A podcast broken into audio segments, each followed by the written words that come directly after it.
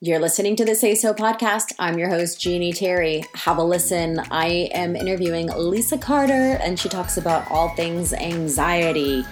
Who is experiencing any kind of anxiety right now with all this pandemic going on? Maybe you, maybe someone you know. Please share this if there is someone you think that this podcast episode could help. Meanwhile, listen for my son screaming in the background, a dump truck driving by, and me typing on my computer. If you can spot all those three things, I'm sure you're listening intently. Oh, I love podcasting. All right, enough about me. On to Lisa. You're going to love her. You're listening to the Say So podcast. Today, I got the pleasure of talking with one of my very good friends, Lisa Carter. Now, Lisa is a former missionary in Central West, West Africa. She's the mother of three precious boys, turned pastor's wife, and stay at home disciple maker chasing the kingdom of God, not the American dream. She is looking for truth, beauty, and goodness in a messy world with a yearning to connect and create over consume. Welcome to the Say So podcast, Lisa. Hi, Jeannie. So good to see you and hear you again. So good to be with you, Lisa. How are you and your family doing through the the COVID nineteen pandemic? We might as well just start off right there. okay. Um, we are actually well. Um, I would say we definitely feel the sting of the isolation and somewhat of the loneliness and missing our friends and our church family. But um, I have to say that it's actually been surprising how, in an unlikely or unexpected way, um, God has really been showing up in a powerful way in our family. Um, the last year, I would say, the 2019 has probably been one of the harder years of my life. Um, as you know, Jeannie, I took my mom to live with us, and she was taken by Parkinson's and Lewy body disease. So I had her with me for a year and juggling three kids one homeschooling, one with autism at a special school called Puzzle Box Academy in Palm Bay, and one at Coastal Community School, a hybrid school. Uh, especially with her, but also with my son with autism, we've had a really hard year. Uh, autism definitely has brought an element to my life that I didn't expect. Our sweet little boy, who had been making so much progress over these uh, last few years um, with his interventions with behavioral therapy and the special school that he was in, just had a really difficult year. Um, this year we changed schools within the same company, but a different school and a lot more challenges. And he just really regressed and kind of pulled within himself, and we just couldn't get him out. He couldn't, he wouldn't speak as much. He was just a bundle of anxiety and very resistant to change and just resorting to a lot of maladaptive behaviors. And I would just be every night and every morning on my knees, just praying to the Lord God, show me what we need to do. How can I reach my son? Mm. How can we get him back? How can we help him progress more again? And I felt something in my heart. Um, just, I'm a homeschooler and I absolutely love it. And my middle one is still with me at home, and it's a joy to homeschool him. And I thought, all along, I always thought, I'm not going to be able to homeschool Tristan. I don't know enough about autism. I'm just going to need more respite. If I want the freedom, I'm going to have to send him to a school where they know about autism. But this just didn't seem to be working this year, and he was just suffering. And God just was stirring in my heart, saying, "You need to take him home. Mm. You need to take him home." So a pandemic strikes, and my my God just made that happen without my choice, without me giving in. And Jeannie, I cannot tell you what is happening. I mean, I'm looking out the window right now from my bedroom, the only place I can get quiet, and watching him swing with the biggest smile on his face mm. and just a peace over him that I've never seen even when he was thriving the most. Just the peace, the engagement, the openness, the speech. is just he's just coming alive like I've never seen. The other day, he was coloring and doing some artwork, which he enjoys, and I just heard his little voice singing "Joy, Joy, Joy, Joy" down in my soul. He was no singing it. He was singing he was it. Singing that. Oh. Yes. No one sang it. No one was talking about it. He's not in Sunday school, obviously, with the lockdown, and he just started singing that, and it just touched my heart so much that as he has peaceful, this new life with more peaceful rhythms and a slower cadence and just less hustle and pressure and therapies and running from this to that. He just could become so peaceful that he's able to learn and he's able to be and able to engage so much better with us. And it's been such a joy. I'm not thankful, obviously, for COVID and the impact on so many people in the world, but this experience with Tristan is just mind boggling, really. And God has done some amazing miracles in my life before, but this is definitely one of those that I'm just so grateful for. And I know it was Him. And I know as I pray that, you know, literally every single morning, please, God, I have no idea what's going on, but do something to help my son. reading James, where it says, that if we ask, He will give us wisdom. And feeling almost like He was sort of giving the wisdom to know what to do, but I needed the courage and I needed the faith, and God just made it happen. That's so um, amazing. Have you? Uh, I want to ask you. Have you? You said that he he's smiling while he's on the swing now, and you say yeah. that he's you've seen a peace come over him like never before, and that he's singing. Are these things that you had witnessed in him before, or are these all new? No, really, not really. I mean, he definitely was talking better before this difficult, you know, last seven or eight months. He was talking well, and he had moments of engagement and smiling and laughing, of course. But most of the time, I just felt this sort of boundedness almost, like he was just closed up and tensed up. But this kind of relaxed demeanor and freedom and openness to engage and the smiles and he would sing, but not as much, not as much as, as um, even the swinging. I call it swinging for joy. Whenever he feels like he's maybe his he needs that sensory input, as most kids with autism need, or just that fresh air or the freedom. I'm feeling like he's reaching for the sky, but whenever he needs it, he'll go out and swing and just smile and let it lay his head back and let the, the wind blow through his hair, hair, and it's just beautiful. It really is. I've been actually watching him. Uh, I'm kind of getting in his world and at his pace, and I've followed him around and written stuff down and actually videotaped and taken pictures just to kind of have a log or a memory of what's happening and just to observe him. And I think entering into his slow and simple, observant pace has changed me too and just helped me to slow down and help me see things that I don't normally see myself.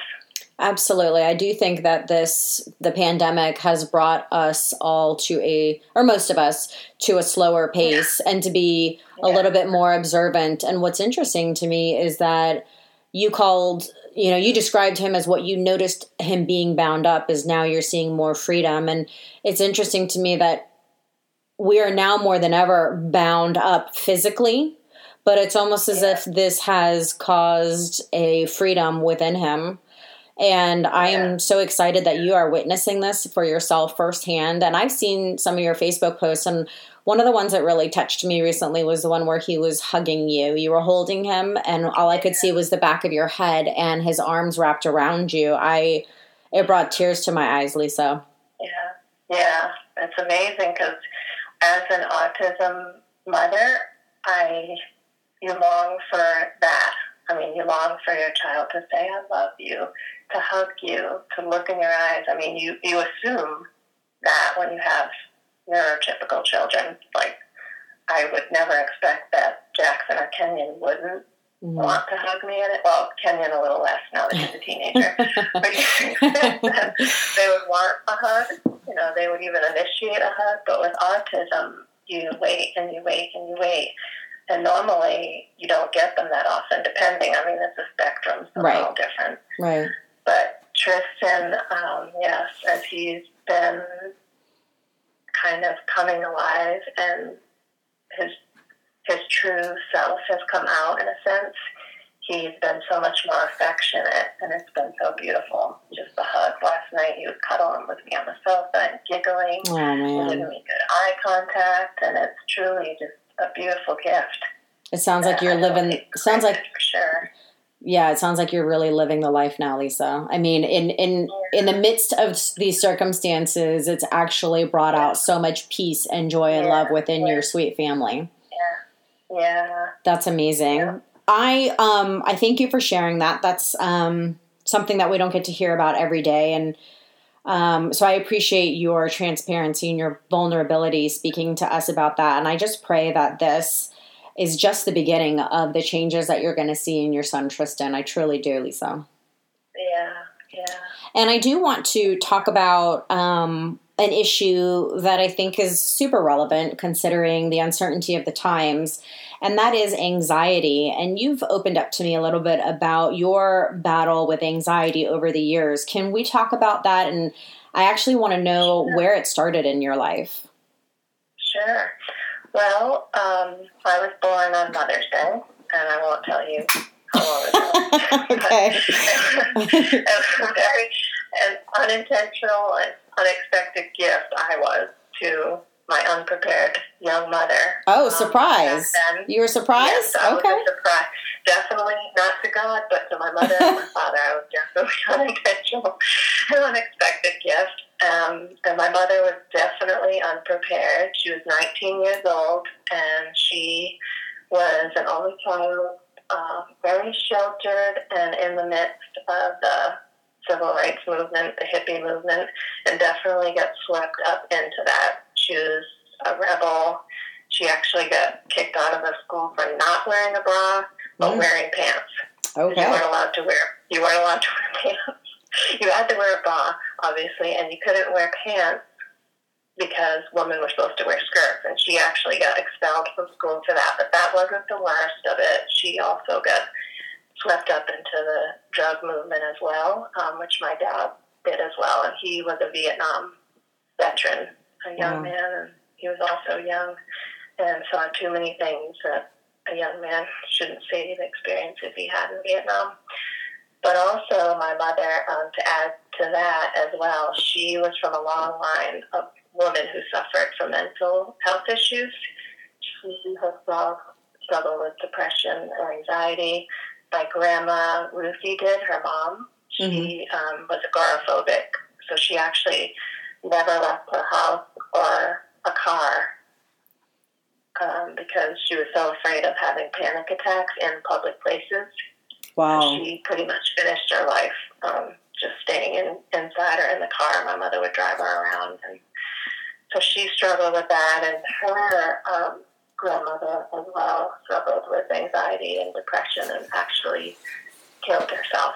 So that's mm-hmm. the line of that I came from from women, and that was my mother's battle. But just that and the drugs and the alcohol and just the times and the youth and all that, I definitely came into a tumultuous situation, just kind of dropped into mm. a world of chaos. But surprisingly, I found so many ways to to cope, and also not in the long run not healthy, but at the time kept me strong and intact. And I remember this um, image every time I think of my childhood. I particularly think of this one image of just I loved and I still love my kids in, and I almost like it when Jason would. I just love the idea of being tucked in and what I do then, when I was a little girl, was I tuck myself into the corner of my bed and just hide myself with a little barrier of my little stuffies, mm-hmm. a big stuffy, all around me, my stuffed animals. So that was kind of like my physical hiding place. Uh-huh. But spiritually and emotionally as well, I built a lot of hiding places.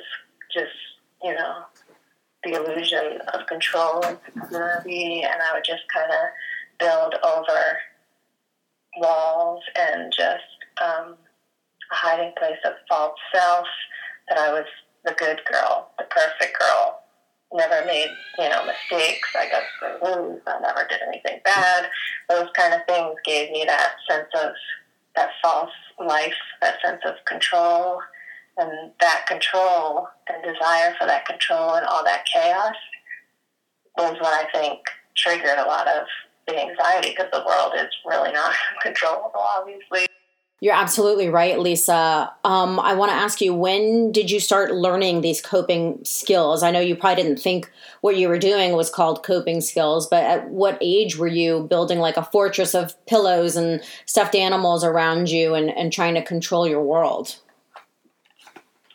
Yeah, I think it started quite quite young. Um, that those, you know, when I would be with my stuffed animals when I when I was really young, and then as I started to grow into my teens, it became, um, you know, being a good girl that everyone loved, that got straight A's, that did everything right, and it was within those years that I actually um, had a life altering experience where I met the Lord, and that began to change kind of how I saw myself, how I saw the world, How- and I still grappled with those things, but God started doing His work. How did work, transforming work. how did you meet the Lord? Well, uh, all along during this crazy time, um, I had a grandmother, um, and her name was Mary. Actually, married to no joke Joseph.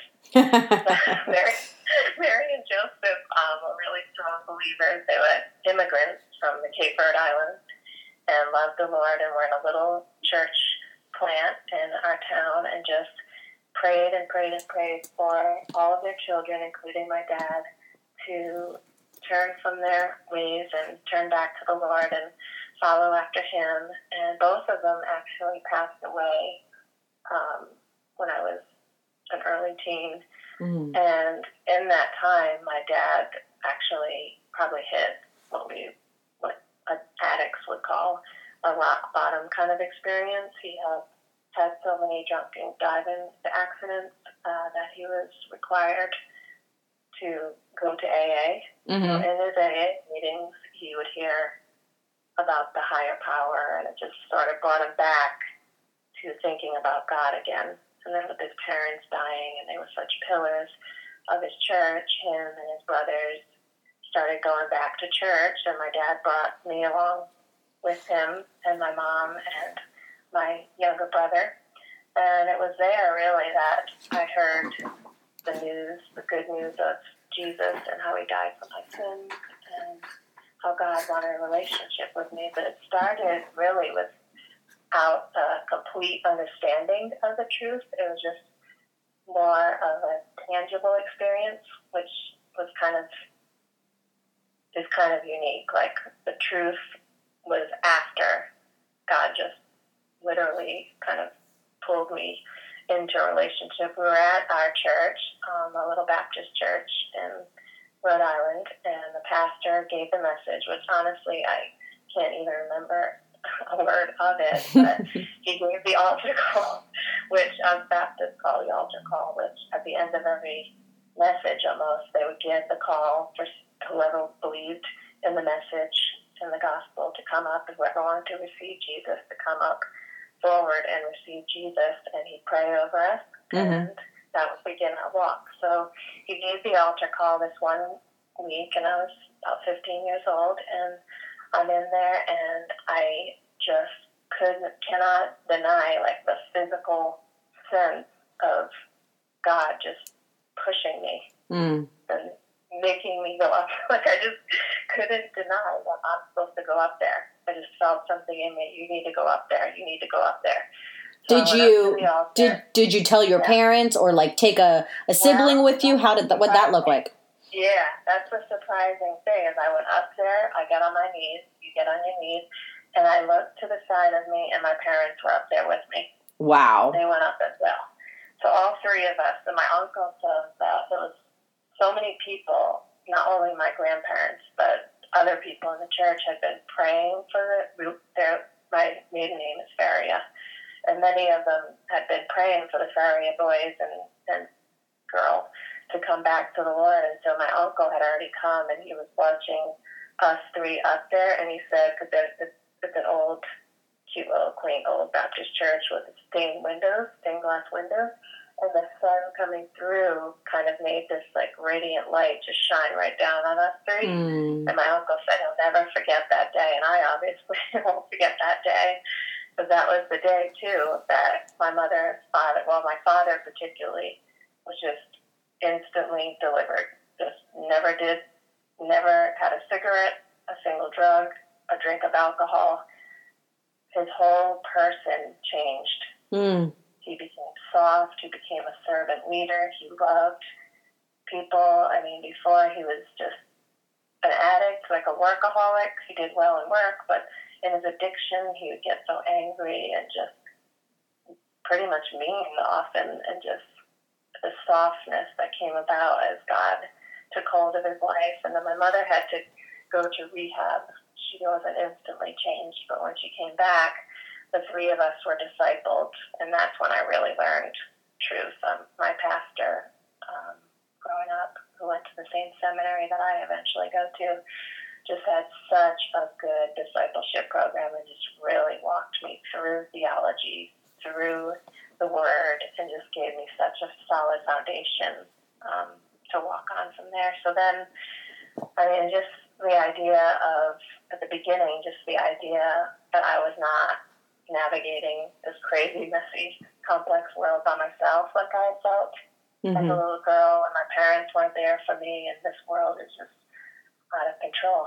And, but yet I have to kind of raise myself and my brother, in a sense, just to know that there was a sovereign God, that this loving, wise, good God was in control of the world and he was taking care of me, that I wasn't on my own was just so attractive and reassuring to me as I first came to know him. And just the idea of grace was mind boggling because I was such yeah. a perfectionist that to think that God would love me even though I made mistakes and I was weak and I was imperfect and messy. Just that grace was what drew me. And I think seeing the power right away of what God can do.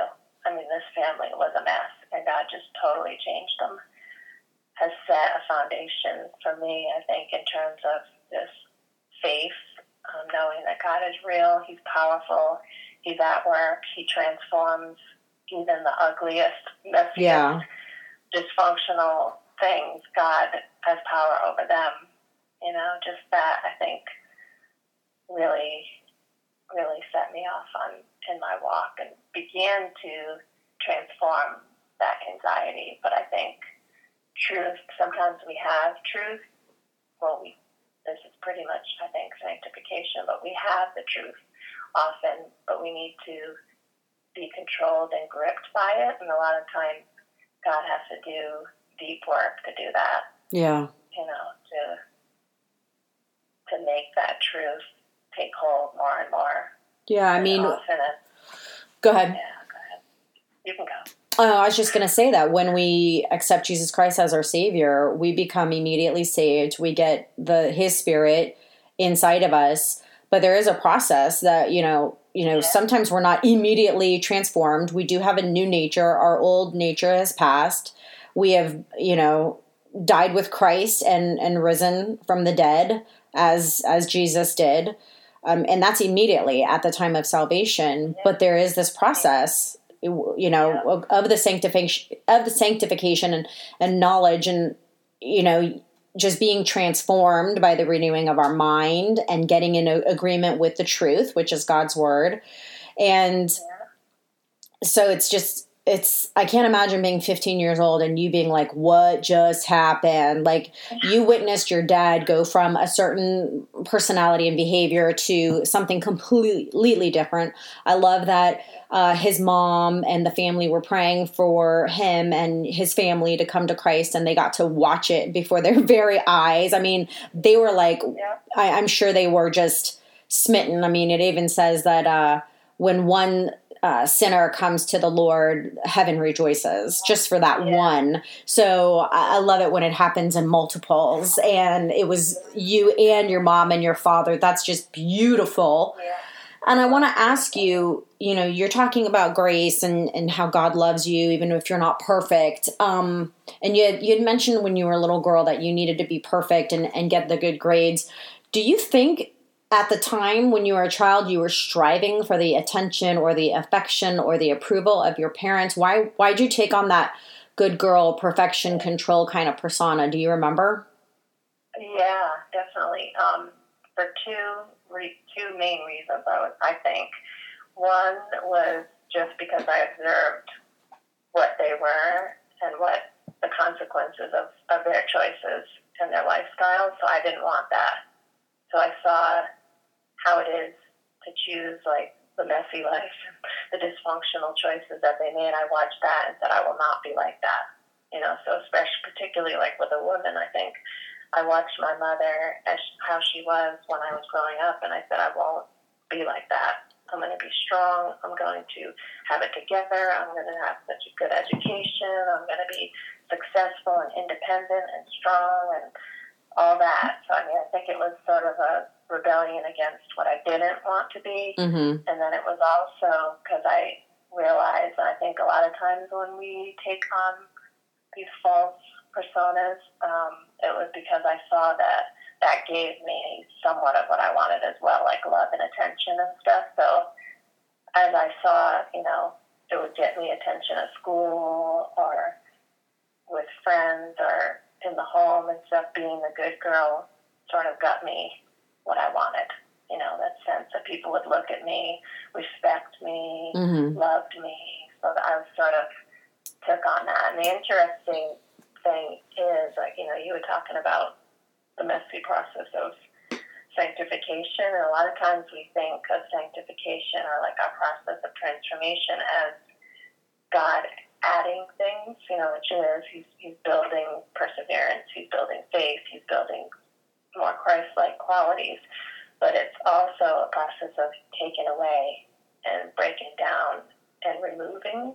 And mm-hmm. I think that that process, what realizing those hiding places and those things I depended on in the person that I was trying to be, um, that's how God sort of has transformed me by shaking those up.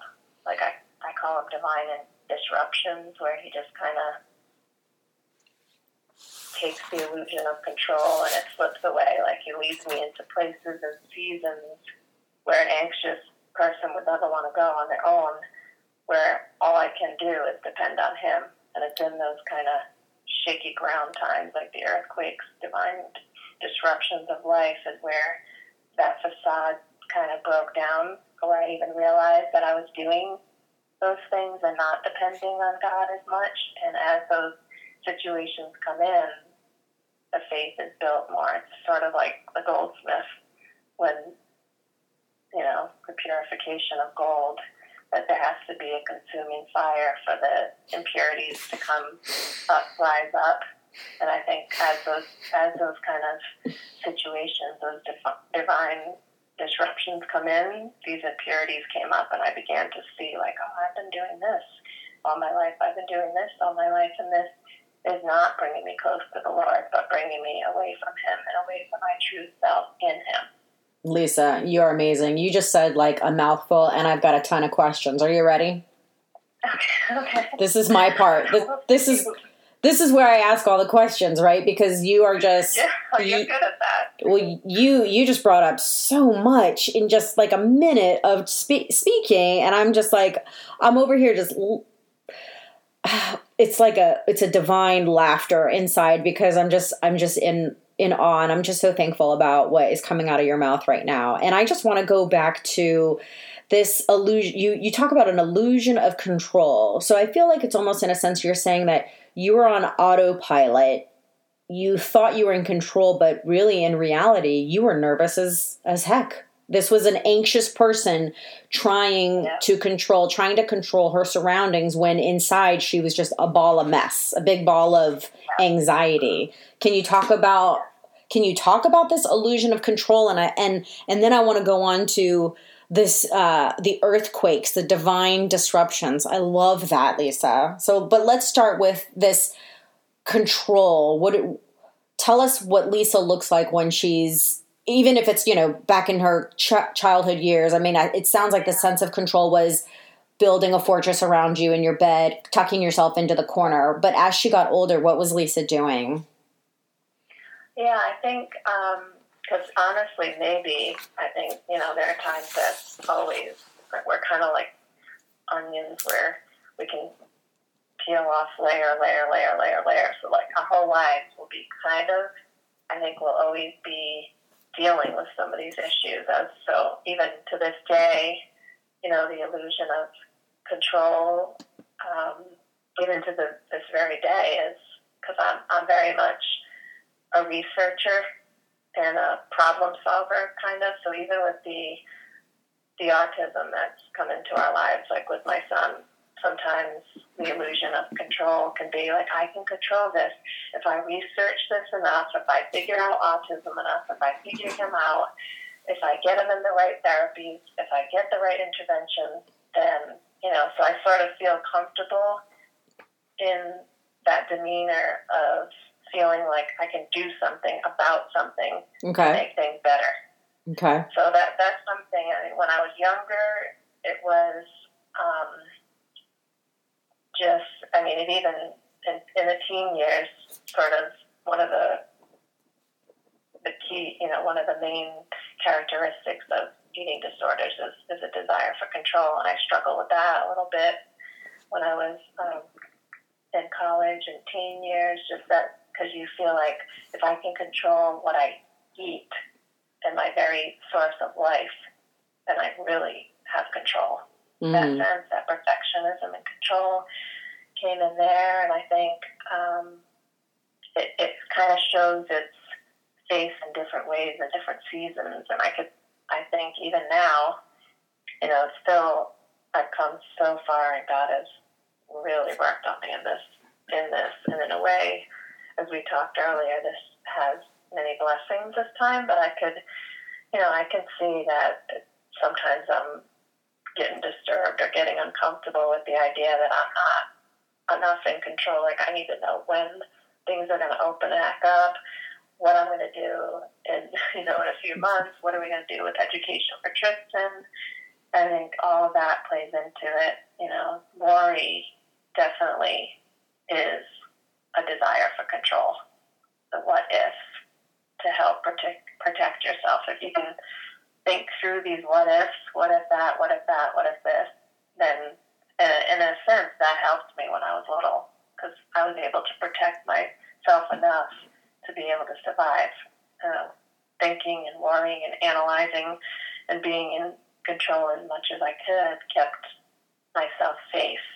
But as I grew older, I started to realize that that, you know, is no longer helpful. It's hindering. It can hinder relationships. It can hinder relationships with people, with the Lord, and it just hinders who you truly are, you know. So if worry if worry is a uh, you've said so much again. If worry is a desire for control, what's what are what are what are we supposed to do instead of worry? What have you what has God shown you you know, if people say, well, I've got to worry about that, they're my children, or I have to worry yeah. about that. Like, if I don't worry, I obviously don't care.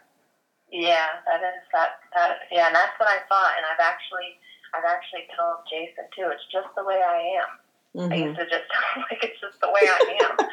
he, he, always, he always says, you know, like, um, it's not the way you are. It's because God can, just like my dad, the way he was, you can be transformed. It's, And if it isn't of God, you know, to be naturally concerned, we, we know that we want to have normal concerns. Like right now with the coronavirus, we want to stay home. We want to wash our hands. We don't want to be having group gatherings. That's a concern. But worry is when we start to feel that we are in control too. And there's um, there's a proverb, Proverb 25, 28, that kind of describes to me it's like a picture of anxiety and worry. It's actually supposed to be, well, from what I see from most translations, is it's more of a description of a person who has an issue with temper. Mm-hmm. But I think it works really well with someone who worries a lot like me. It says a man or woman, in this case, without self control is like a city broken into and left without walls. So I think sometimes in my life, um, I felt like the worries and the fears were enemies or terrorists attacking my brain. I just can't shut them off. They just, they just keep coming at me like, will my son ever talk? Will he be independent as an adult? What if we pass away and we leave him and there's no one to care for him? Or when we were in Africa, is someone going to love us? Is one of our kids going to get malaria? Or in LA, when I was in LA, you know, am I going to get murdered. Like mm. so many things can come constantly in your mind, and um, without the self control, those things kind of take over, and before you know it, you just feel that in your body and your soul. You're anxious because you've allowed those worries to come in, to come into that fortress, that city wall. So practically, though, you sense anxiety or you sense a, a lie or, or, something attacking the fortress, what do you do with that thought? Like, what are some practical steps that you've learned? What has God shown you to do in those moments? Okay, yeah. Um, I think first for me in that situation, and when you think of it as um, an attack on the fortress of your brain or your soul, is first what I've learned is that you need to really identify and name that worry just because sometimes when you have so much going on in your brain, you sense it in your spirit or your, your body even. Like I can actually feel it, could feel the anxiety. Even when I was a little girl, I would have all these psychosymptomatic things going on in my body, and I wasn't quite aware of all the thoughts that were going on in my mind. So I think it's important first to identify and name those worries. So once you've identified and named that worry, um, I don't know, maybe an example is that you're worrying about certain behaviors in your child and you're afraid that maybe they're not close to the Lord. So just identifying that worry. And then I would say also to what's even more important is to look at the lies behind it. And that, I mean, in that case, it might be that I have control. I mean, I can do the best to present the gospel, to nurture my child, to disciple my child, but I'm not in control of his soul. God is. So then you look there, the lie behind that, and then you defeat it with truth. So the lie. So the lie.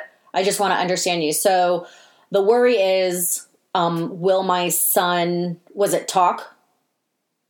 Well, yeah, or I don't know. Yeah, in that case, let, we could talk about that with my son. Like, will my son ever talk? So that could be the worry. Okay. And then the lie behind that would would be that he can't be happy without talking, or he won't be fully. I guess there's Right. I guess there's a lot of lies. Like there could be yeah. so many lies behind that and I think everyone's lie is going yeah. to be different. It could yeah. be it could be my life isn't supposed to be this way. This is about me. I'm not supposed to have an autistic son who's not speaking or like you said, will he be happy? Will people accept him? Nobody's going to accept him. I mean, there's a ton or of lies. need to be happy. That's even the lie there. Do we need happy is is imperfect, lesser, is struggle, can you be happy still? I mean, can you still have peace and joy even in the struggle? So there's so many lies that are behind a lot of these worries and these anxious thoughts that we have. I think that some people have developed that habit because most of the things in our lives, I, I've realized are habit formed. So if your tendency is always to go to the what if, oh no, this isn't going to work out, this is the worst thing, if that's the habit and there are lies behind that, that God is not good, that you are not worth anything good coming to, those kind of lies that kind of fuel those habits can be changed only by truth. And I've definitely seen that in a powerful way. So let's talk about let's talk about some truths to those lies. What truth can we tell these lies? Because in our minds, maybe like you're saying, this negative habit is our truth. Because like you told your your husband at one point, this is just who I am. This is just how I am. Yeah, yeah. But that isn't true when because only the place that we find that truth is in the Word.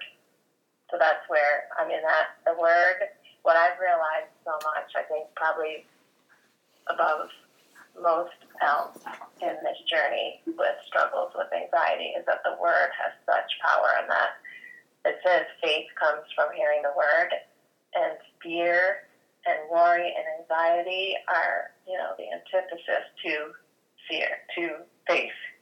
And to so if we're feeding ourselves with these lies and these worries and all that, then we're going to be anxious. If we're feeding our minds with the word, then we'll be able to battle it. And I've seen that so much in, in my experience. And it, it began, I'll, I'll just share a quick little story of how I, how I started with um, realizing how powerful the word is against anxiety and fear. I was, I was uh, a young adult and God sent me, well, I, I went to um, South Central LA um, in the gang neighborhood right after, probably in the 90s, probably right after the riots happened there. Mm-hmm.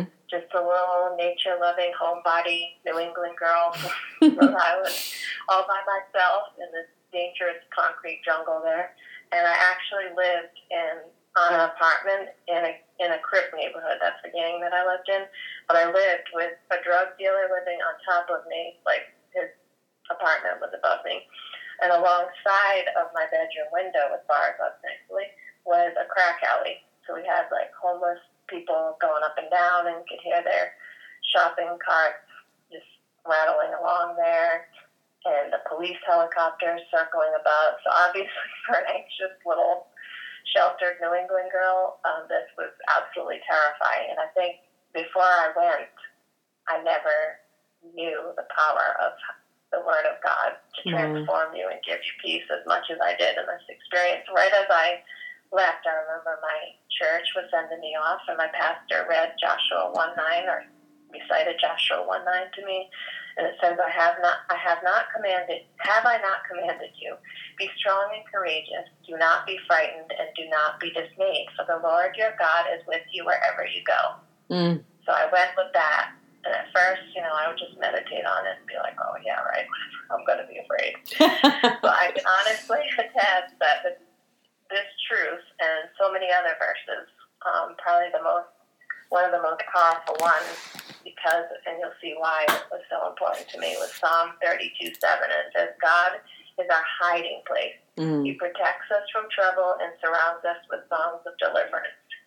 So this verse, these verses, Psalm 91, Psalm 34, seek the Lord and he'll deliver you from your fears. I mean, notebooks. I literally would write notebooks of verses and just meditate, meditate, meditate.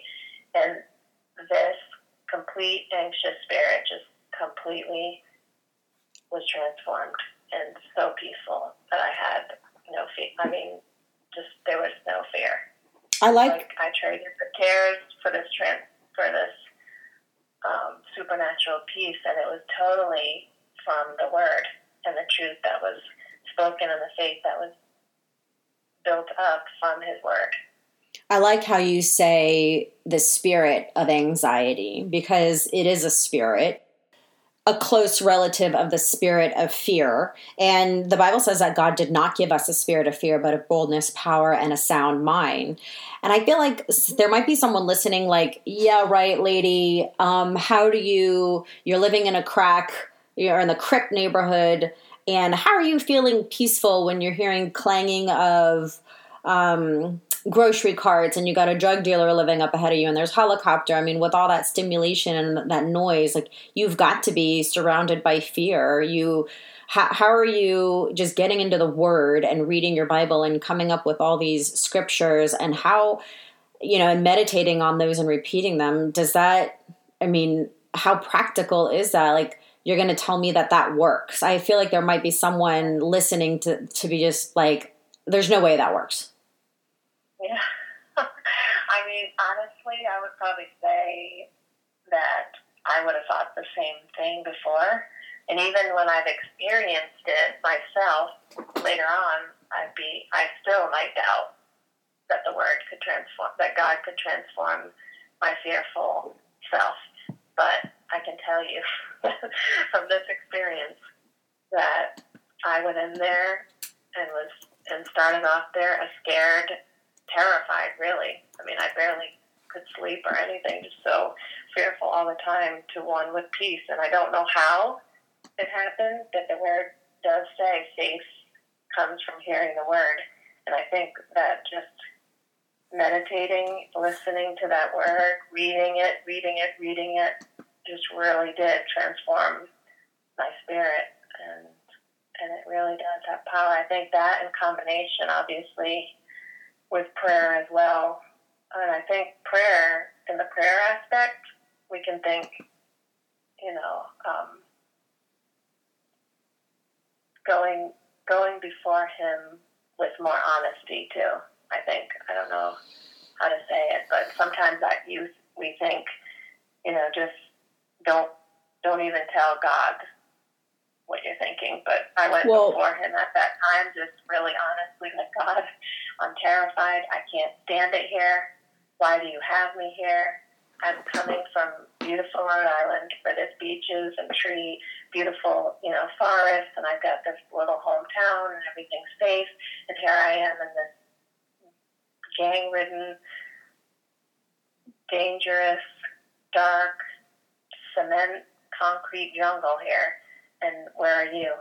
So even just coming before him with that honesty and the word together in combination, asking him to transform me. Because really I I don't know. I don't I'm sure that there are methods and there have been people who have overcome anxiety in other ways but honestly for me I can't imagine because it's so embedded and it's so powerful and it's part of our flesh that you could do it without depending on the spirit of God to do it and I could see that he is so powerful just like he delivered my parents from addiction Mm-hmm. He and he hasn't totally. I wouldn't say that I still don't struggle with it, but he is the one that's always helped me through it and brought me through it. You know, and just yeah. And I don't. Himself.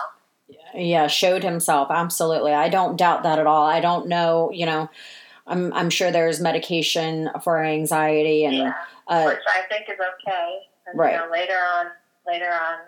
I mean, I don't think there's anything wrong with it. It definitely has its place because even with my disposition, it was clear that I had that genetic disposition, and you know, with that in your background, it is also a lot of times a brain chemistry thing.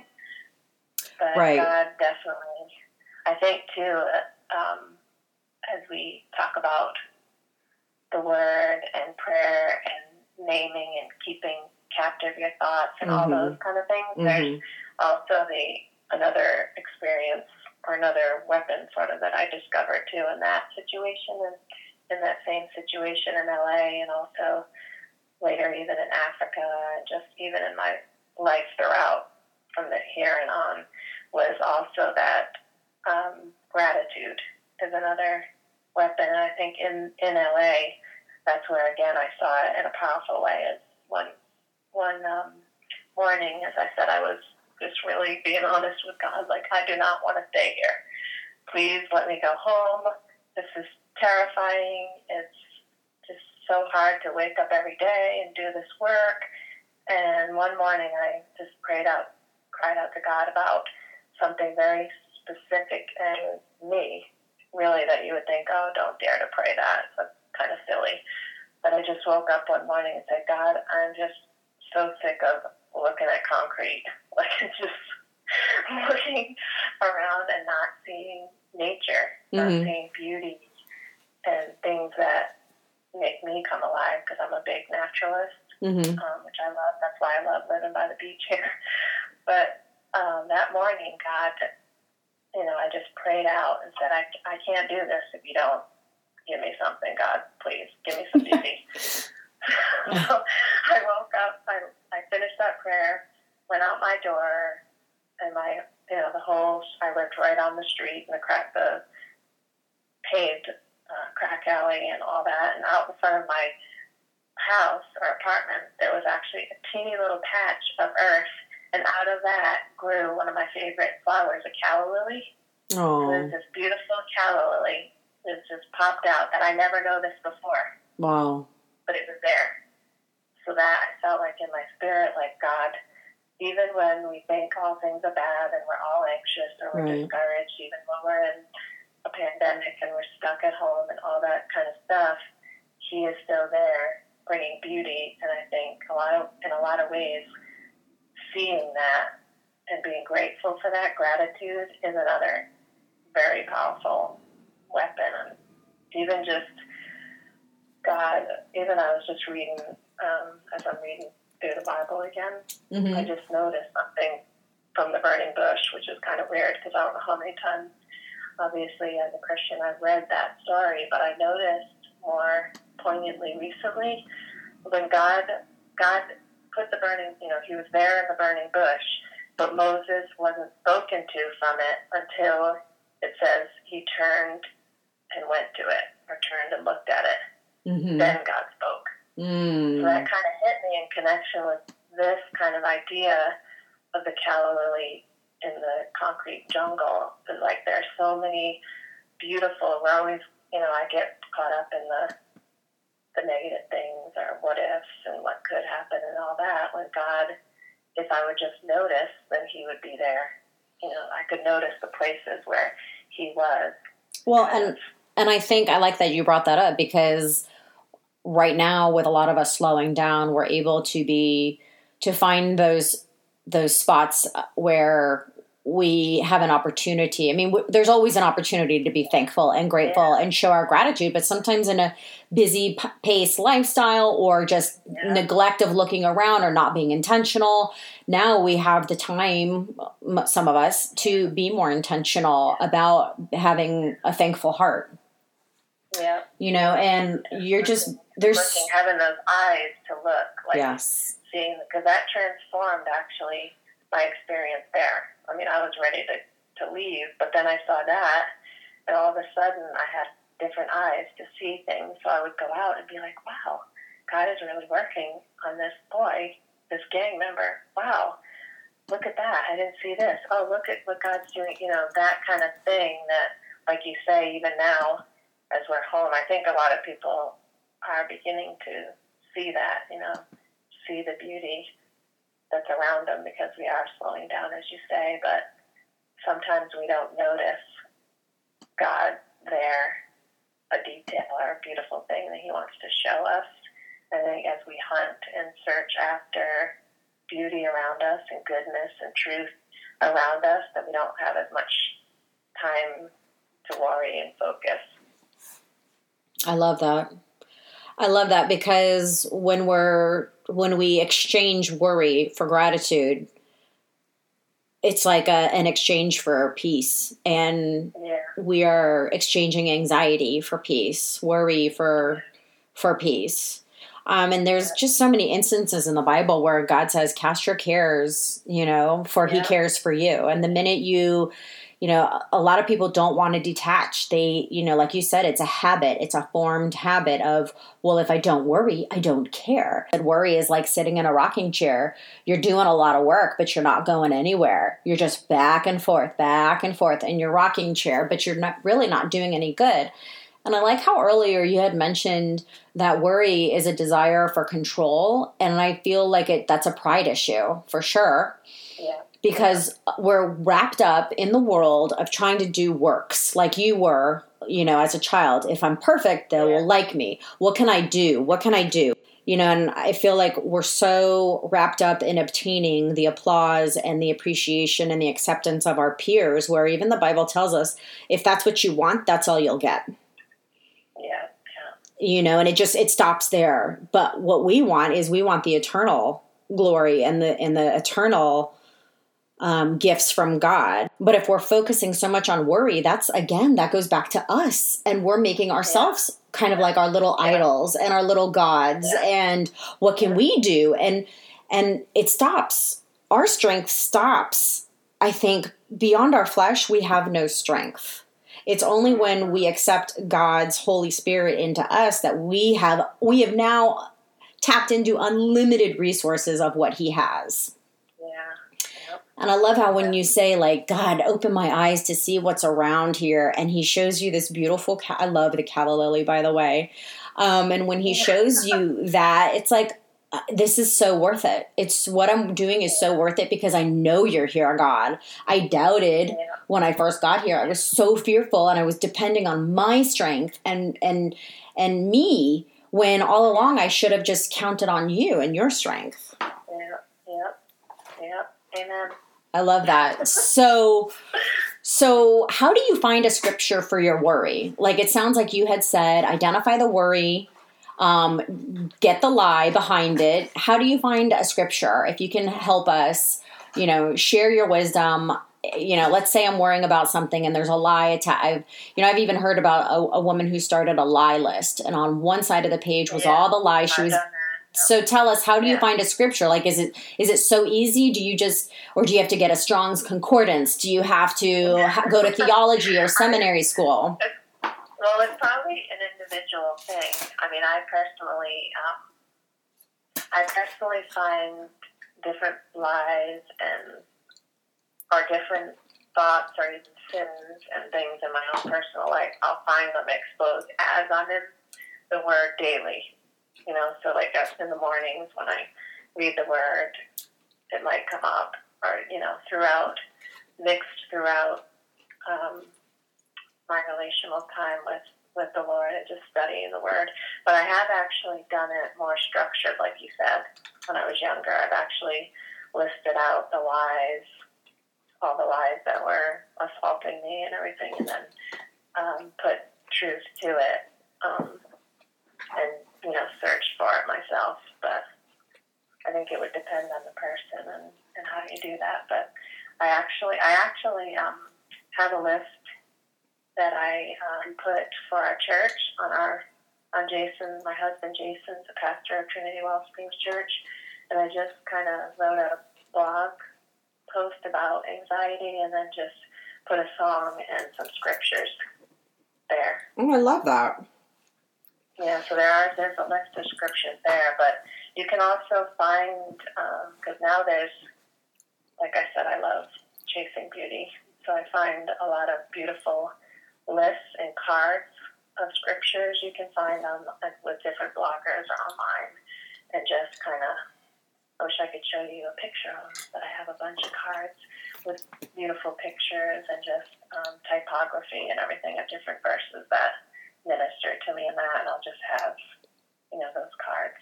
Well, what I look at those or what I'd like to do is, if it's okay with you, um, have a link on my show notes about um, what you did on your husband's church's website, and then maybe we yeah. could even link these cards that you're mentioning too, because I don't. That's true. Yeah. Link. I'll try to find some because I've had so many over the years, and I have a lot of. Um, there are a lot of companies now, Christian companies that produce really good Bible study materials and also scripture memorize, memorization cards. And they can actually be thematic as well. So I have some cards like that that I, I'll just go through and look. And I think after after a while, um, it is more integrated into your life as you read, you know, different scriptures that you're reading each day will minister to a different area of your heart. So that just kind of becomes naturally a part of it, and then you sort of internalize and just memorize and meditate on these things, and they become more a part of you. So you don't have to chase after those verses particularly. Mm-hmm. I like that. Um, be in His Word and allow Him to speak to whatever area He wants to speak to you in. In my personal journey, I've had to learn to trust God more, and I never looked at myself as being a controlling person or even having anxiety. When i would when i would hear about other people saying they have anxiety i'm like what what is that? What does that feel like? I don't even know what that is. And it wasn't oh, until it, it wasn't until i became a parent that i started experiencing it. Oh. and and I was like, what is this feeling? And then I was like, oh, okay, now I've got what I kind of like laughed at other people for having because I was young. And when I would hear about anxiety, I'm like, what is that? Why do people have that? And so to actually have it, I was like, oh gosh, thanks, thanks, here we go, you know? But um, what I did is I actually I looked up all the places in the Bible where the word anxiety showed up. And I would take specific yeah. scripture and write them out in my journal and then do like a, a SOAP um, Bible study. So S is for scripture. I would write down the scripture verse that had anxiety in it. And then O, I would write what I observed about that scripture. And then the A is how can I apply this scripture practically in my life? Um, to my anxiety or to whatever feeling I was experiencing. And then P is the prayer. And I would just simply ask God to apply the scripture to me personally and show me practical ways of dealing with it. And I love how you um, said earlier about being in the Word daily. I mean, how do you defeat lies if you don't know the truth? And the Bible is the yeah. ultimate truth. And I just want to read real quick Hebrews 4:12. This is from the Amplified um, Classic Bible version. And it says, For the word that God speaks is alive and full of power, making it active, operative, yeah. energizing, and effective. It is sharper than any two edged sword, penetrating to the dividing line of the breath of life, your soul, and the immortal spirit, and of joints and marrow, the deepest parts of our nature, exposing and sifting and analyzing and judging the very thoughts and purposes of the heart. And I just feel like that just speaks to what you were saying earlier. Like, my dad was transformed immediately. You had told, you tried to even feed your husband a lie. That's just the way I am. Well, this verse is telling you right here that God's word is way sharper than just who you think you are. And he's going to tell you the truth yeah. about you. Yep. And himself, too. Yep. And everything. I love it. Well, I think we we touched on a lot of practical tips and I'm for anxiety and I'm just so thankful that I was able to have you on today and and that you are as you're growing in the Lord, you're more free and more free from the thoughts of anxiety and and just the steps and the and the process that you took us through. Is there anything else that you wanted to add about about the the topic? I don't think the only thing I, I was thinking as as we also um, search to know more of the truth about who we are and our experience in sanctification, I think too to focus more as we think vertically. I mean, as we think horizontally and all around us, we're showing, you know, we're looking for ways to be grateful for the people around us, for the things around us, and just God's word about who we are and all that. I think probably even more importantly is the vertical gratitude, just about His character.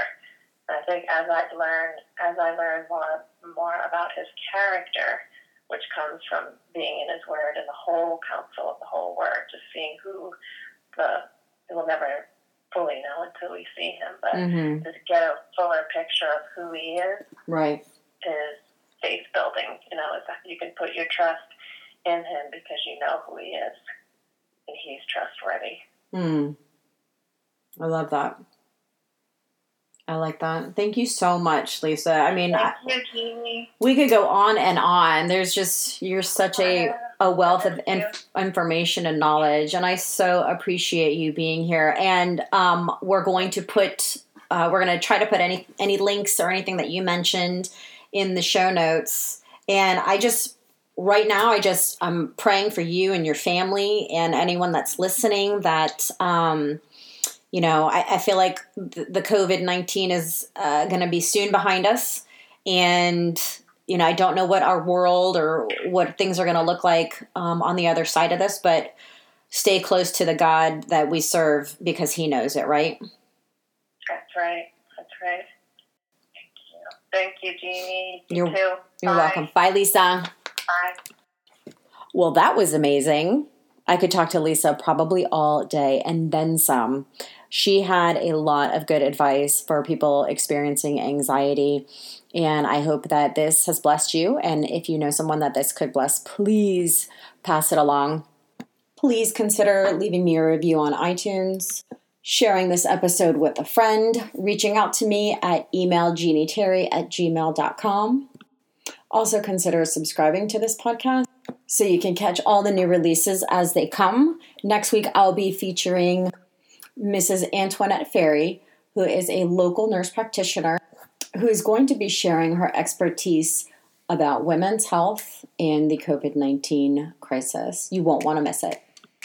Until next time, friends, cast your cares on Him because He cares for you. Peace and blessings.